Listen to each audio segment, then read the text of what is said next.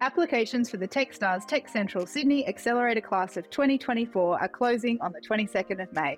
I'm Kirsten Hunter, the Managing Director of Techstars Sydney, and I'm looking for diverse and unstoppable founders who are using technology to solve the world's biggest problems to join this accelerator cohort. The 12 successful businesses will get access to our 13 week mentor driven accelerator, $120,000 US investment, and access to the Techstars network for life. Head to our accelerator webpage to learn more and to apply. Hi, I'm Adam Spencer, founder of the Day One Network, which is bringing the history of the Australian startup ecosystem to you. I believe in founders. It's why I do everything I do at Day One and our media company, W2D1 Media. And that's why the Day One Network exists to create helpful content for founders. We've got some great shows in development, but a large part of what we do couldn't be done without support from our partners and sponsors. And I couldn't be happier than to be working with NTP, who get community better than any other technology recruitment company out there. A Newcastle company like mine, NTP are invested in seeing the growth of the local tech community in Newcastle Sydney, and more broadly Australia. So thank you, NTP, for helping us bring helpful content to founders and the startup community in Australia. Back to the interview. Hi, I'm Adam Spencer, and welcome to Day One, the podcast that spotlights Australian startups, founders, and the organizations that empower Australian entrepreneurship. We go back to the beginning to tell the story of Australia's most inspiring founders and how they built their companies. You're listening to a special interview series as part of a documentary W2D1 is producing about the history of the Australian startup ecosystem. This episode was conducted by guest host Will Tjo. Hi, everyone, and welcome back to the Australian Startup Series interviews. Our guest today is Emily Casey. It is so good to have you on, Emily. Thanks for having me, Will. To start us off, could you introduce yourself and what you're currently working on? For sure. Um, so currently, I run a little health tech newsletter and community called What the Health, which is basically a insights and connection space for all things health innovation in Australia.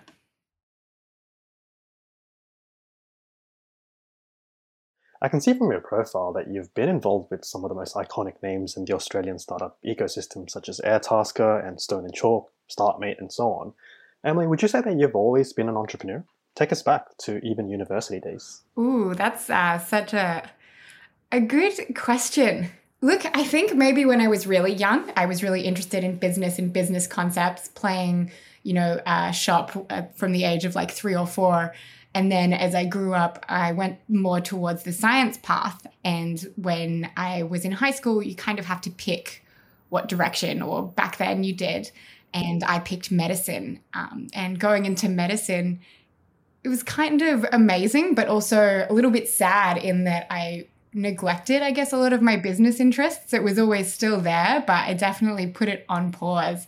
And you're sort of taught to, I guess, very much play a game and fit into a box in a system. And so a bit of that entrepreneurial spirit, we'll say, was left behind. Um, I still did a lot of extracurricular things like, you know, student societies, running sponsorship portfolios for um, the medical bodies and things like that, and worked a lot on the side, um, especially in hospitality.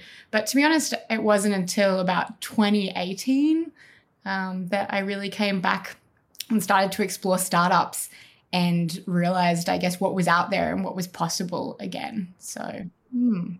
Tell me more about your decision making process because you were faced with, you know, a fork in the road where you must choose one or the other, but you ended up going towards the medicine side. What made you choose that?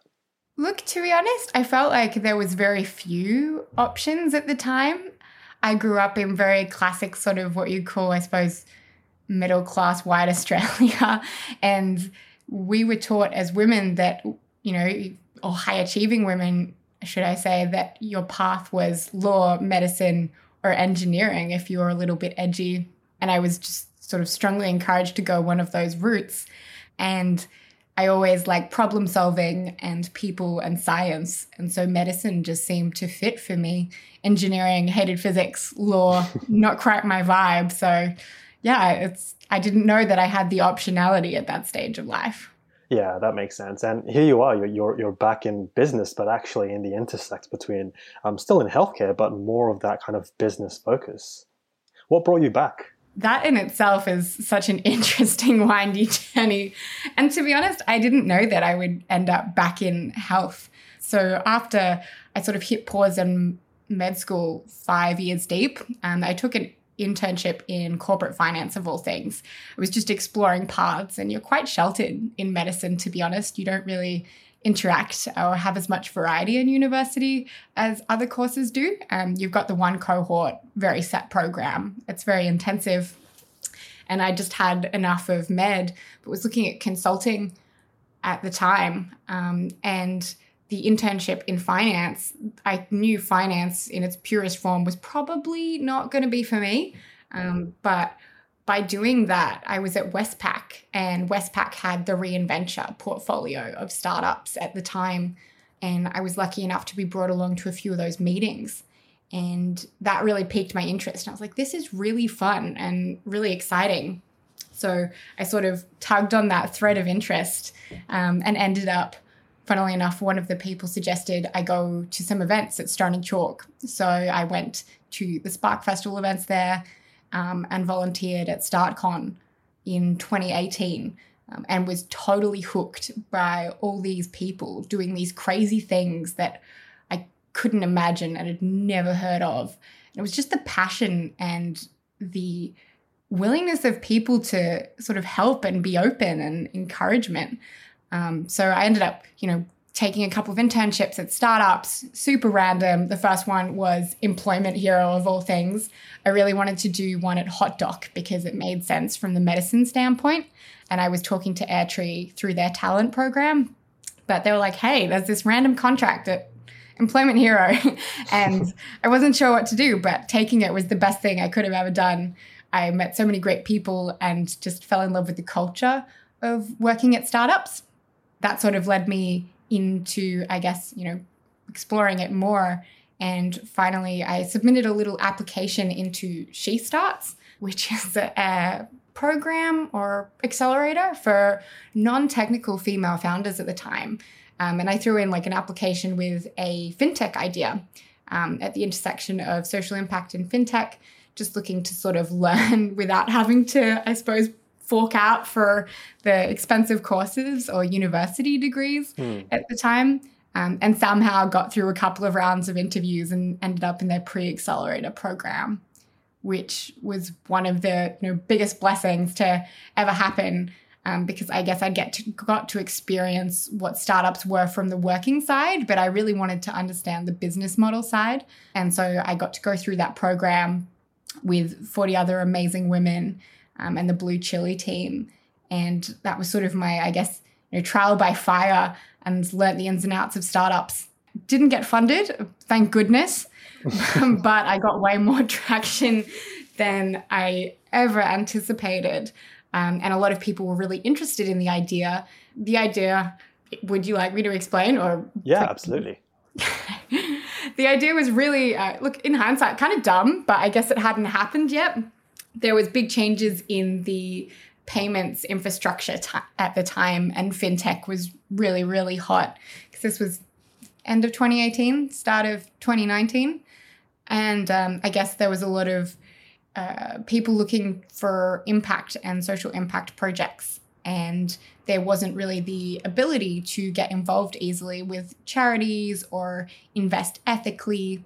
And Raiz was sort of really taking off the roundup app that enabled you to sort of you know round up with every payment and send money off to an investment portfolio. Hmm. so i took that concept and applied it to social impact and thought it could be fun to do that to send to either you know an organization of your choice or invest ethically into etfs and things like that. And because no one was doing it it was kind of quite uh, popular and got a bunch of sort of like partners businesses and stuff that were really keen to jump on board but I guess going through, you know, the intense sprints that came with a pre-accelerator and then working after that, I realized that I really didn't want to actually spend the next three to five years of my life or whatever building a fintech company and pulled the plug and a job at Stone and Chalk came along at the right time. Yeah. That's absolutely amazing. Your profile is pretty much the embodiment of everything works out in the end. You know, you you started off doing pure medicine, you didn't like it, you went into corporate finance, still didn't like it, and then you somehow ended up as one of the top 40 at She Starts, and from there it just kind of went up and and ahead. what was it like starting your first businesses in these areas? And when you first started, did you have any preconceptions of what it would be like being a startup founder and what was it like in reality? Good question. To be honest, I didn't really have a preconception at the time. And I think it really speaks to the, I suppose, lack of visibility and funding in the women segment of startups. Because She Starts did a brilliant campaign at the time. They targeted me very hard once I'd clicked on something or attended an event. And I know they did for a lot of women.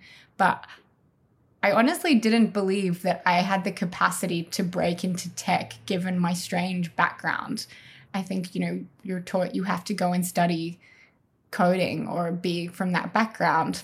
And it wasn't until I sort of was in that cohort and started to see people who looked a little bit like me or had strange backgrounds that I started to entertain the idea. Hmm. And even after doing She Starts, I didn't think that I would be interested in doing my own thing. I thought I would perhaps, you know, find an organization that I really loved and people I loved and values I was aligned with. And I would be happy doing that. But it wasn't until I guess the opportunity or problem perhaps presented itself in the form of health technology. And I saw just such a big gap when COVID hit that I just sort of took the jump because it seemed like there was this problem that I was uniquely placed to perhaps help.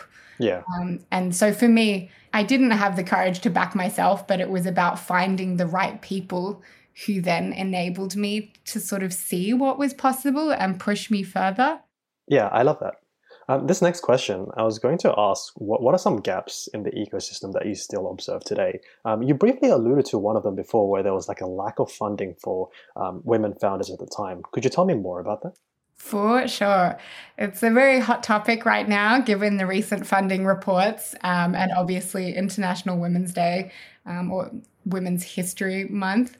But funding for women in Australia and the startup ecosystem at large is a bit of a battle. It always has been. And that's for many reasons. But it seems like we're actually going a tiny bit backwards.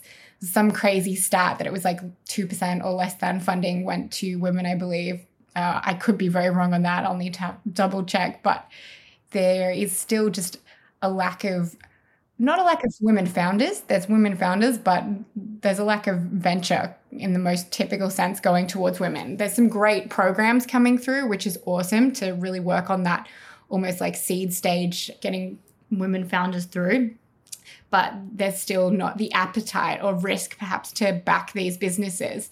Um, as well as, I suppose, there may be some skills gaps, but I think it's also, you know, got to break that pipeline um, but the other section that I'm super passionate about, no shock, is the gap in health funding mm. um, in Australia. So, health, wellness, and I guess med or bio funding in the innovation space. That has also been seriously lacking. Um, and Australia is punching well below its weight, despite having some of the best researchers and um, you know medical capabilities in the world. For some reason, we've let that lag, and we haven't been providing the structures um, and skills to help those people sort of commercialize or tap into people who can help them commercialize these ideas. And as a result, we're falling behind from the innovation stance. And our healthcare system is also suffering greatly too.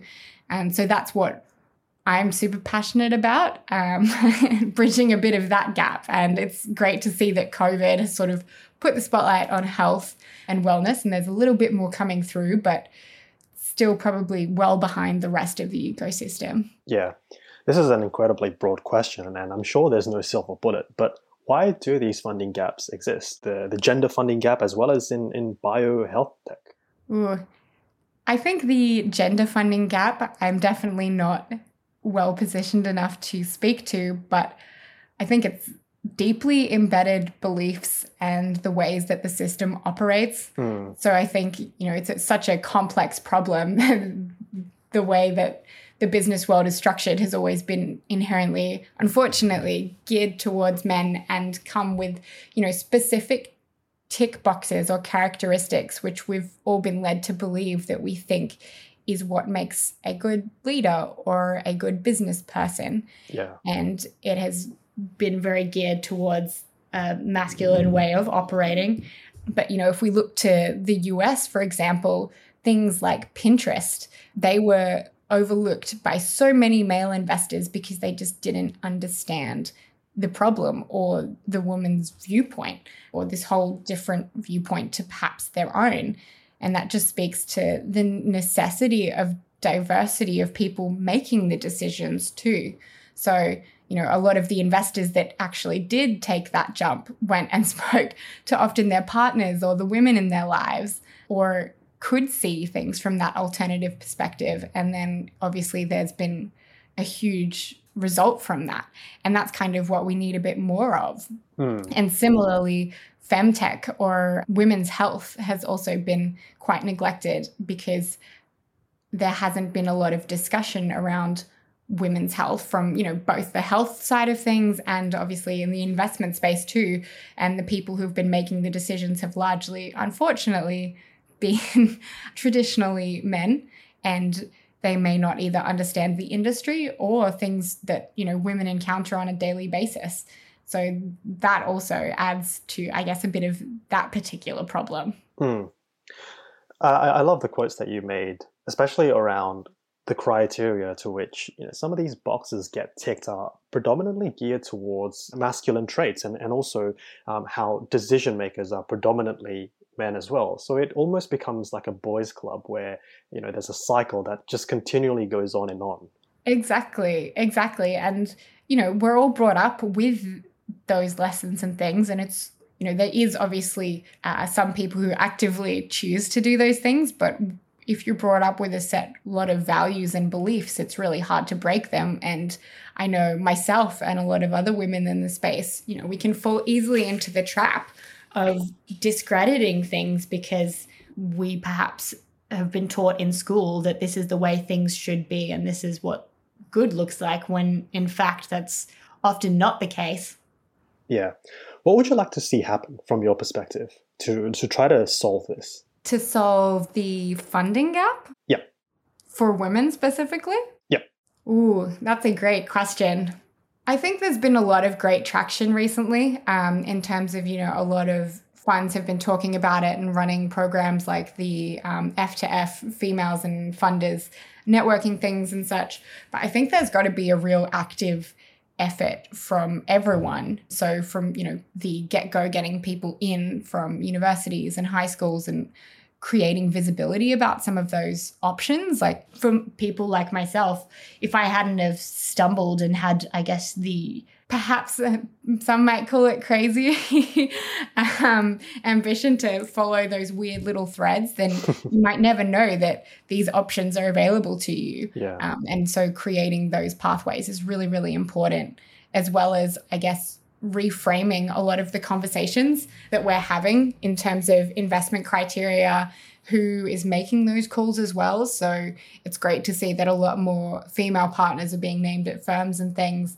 but still the large majority of people with, I guess, the decision making power in venture capital, private equity, and things like that are still unfortunately largely men and often of a specific demographic Hmm. and to get them over the line is quite hard. So it, there almost needs to be, I guess, more representation and educational pieces, which I know many scoff at, and it sounds like a very stereotypical cliche line.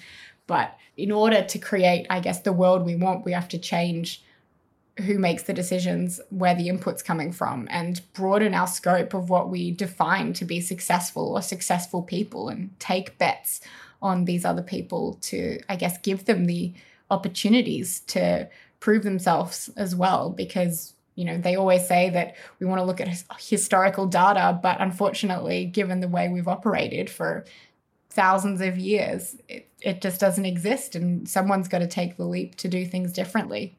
Yeah, absolutely. I love that. Cliche or not, it's it's nonetheless the truth, right?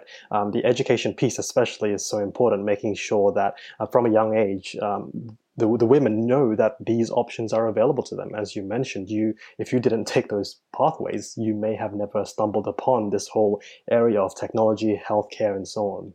Exactly. And you can still feel it in rooms, especially in, I guess, the health tech space in particular, right? There's still just such a imbalance in representation and it's quite uncomfortable at times. Not that anyone means for it to be, but you know, you can feel uncomfortable if you're the only one in the room that is of a certain background.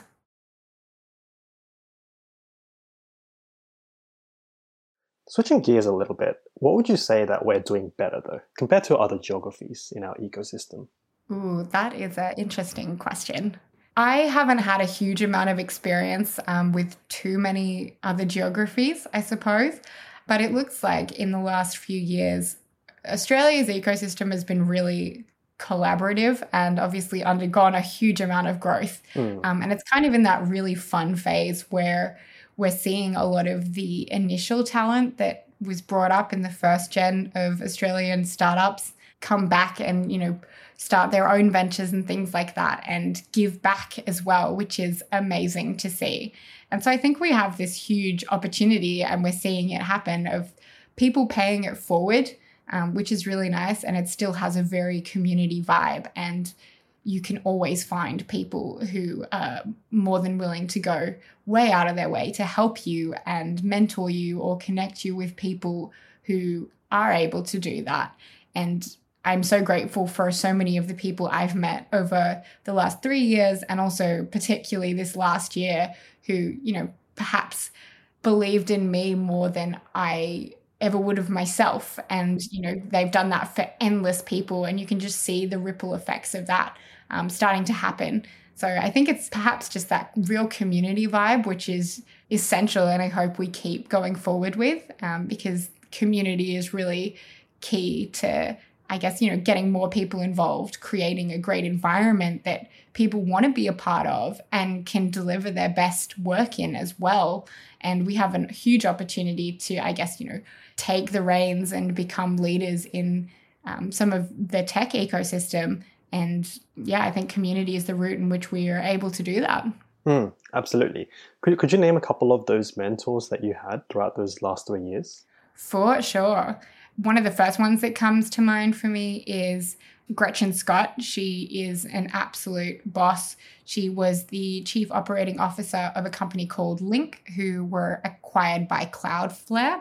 I met her in my time at Stone and Chalk, and she was just so open and questioned me on things in the best possible way to push me to sort of, you know, do better and go after what I really wanted. Mm. Michael Batko as well, indirectly, who everyone knows and loves. When I first moved to Melbourne, I saw him speak and went into his blogs and learnt so much and then eventually became part of the Startmate Women's Fellowship. And that has undoubtedly been the best community that really did change my life in terms of support and finding my people per se. Prior to that, I'd been in startups about a year and a half or two years, but it was very male heavy. And, you know, a lot of the founders I was around and teams I was around were a lot of older men, and that's great, but kind of was felt like I was missing my support crew or some people who could, you know, relate to my journey. And the Women's Fellowship was insane for that. Mm. And I suppose more recently, I've been super lucky to uh, have Matt Allen in my corner too. And I've learned so much from him. And I'm actually working on something um, with him and a great new team of people that's to be announced shortly, but for now under wraps. Hmm. I love that. Just two more questions now. Um, as you know, Emily, what we're trying to do with this podcast is to document as historically and as accurately as possible the history of our ecosystem, just so that we can shape our future to be better. Um, and we're aiming to reach all corners from founders, investors, academics, and policymakers. Is there anything that we haven't talked about today that's always on your mind that they need to hear about? I guess for me, um, I kind of did cut the story short earlier uh, around how I ended up back in the health tech space. And I know I've touched on it briefly, but I think one of the big things that is missing in the ecosystem right now, and it's starting to happen, which is awesome to see, is that on ramp for individuals that perhaps do come from a different background. So, obviously, I come from a medicine background, and when I talk to any of my friends that are doctors or in academia, very, very few of them know about startups or that they even exist. I say health tech and they think I'm talking about electronic medical records. and that really just speaks to, I guess, you know, the lack of visibility and knowledge more broadly. And I think to really succeed in A, health and, you know, research, but also B, as a startup ecosystem, we need to perhaps do a better job of creating some of those on ramps and visibility outside of our bubble because it's a growing one, but it's still very sheltered in aspects. And so I think there really needs to be a few more bridges to the more traditional spaces to really absolutely maximize the outputs and get more great people in. Hmm. Just bridging the gap between you know some of the more traditional industries and the startups and an increasing collaboration there exactly and that's the also another huge buzzword and so much easier said than done yeah. but i truly think that that's a, a really big missing piece of the puzzle and if we don't bridge it then the gap will probably just get wise, wider and wider and we'll leave a lot of people behind yeah Lastly, Emily, um, if a brand new entrepreneur or founder came to you, given all your wins, your experience, and your mistakes, what would you tell them to increase their chances of success? I would tell them to be open and put yourself out there. Speak to as many people as you possibly can, not with necessarily, you know, a huge ask, but a ask and just be curious. Being a good person and speaking to others really does increase your surface area for luck, which is a really terrible cliche and Michael Batko saying or startup cult line. But I think that really is everything at the end of the day. Just being open and curious is the biggest asset and will get you a really, really long way. Hmm. Thank you so much for your time and your insight today, Emily. Thanks, Will. What's next for you and your journey? That's a great question. Uh, for me, I'm just going to continue growing What the Health. So it is a, a, bit of a media brand that has quickly grown over the last year into um, an Australian, New Zealand audience and now international as well, um, and community on top of that. So hopefully, we're going to run a few programs to, um, I guess, get the health uh, innovation community, you know, educated and more connected, as well as working a little bit in the investment space more, which is also super fun. So um, I started out with Airtree Explorers last year and have had the absolute privilege of talking to endless founders and investors over the last year. So I'll be leaning more into that um, with more news to come soon.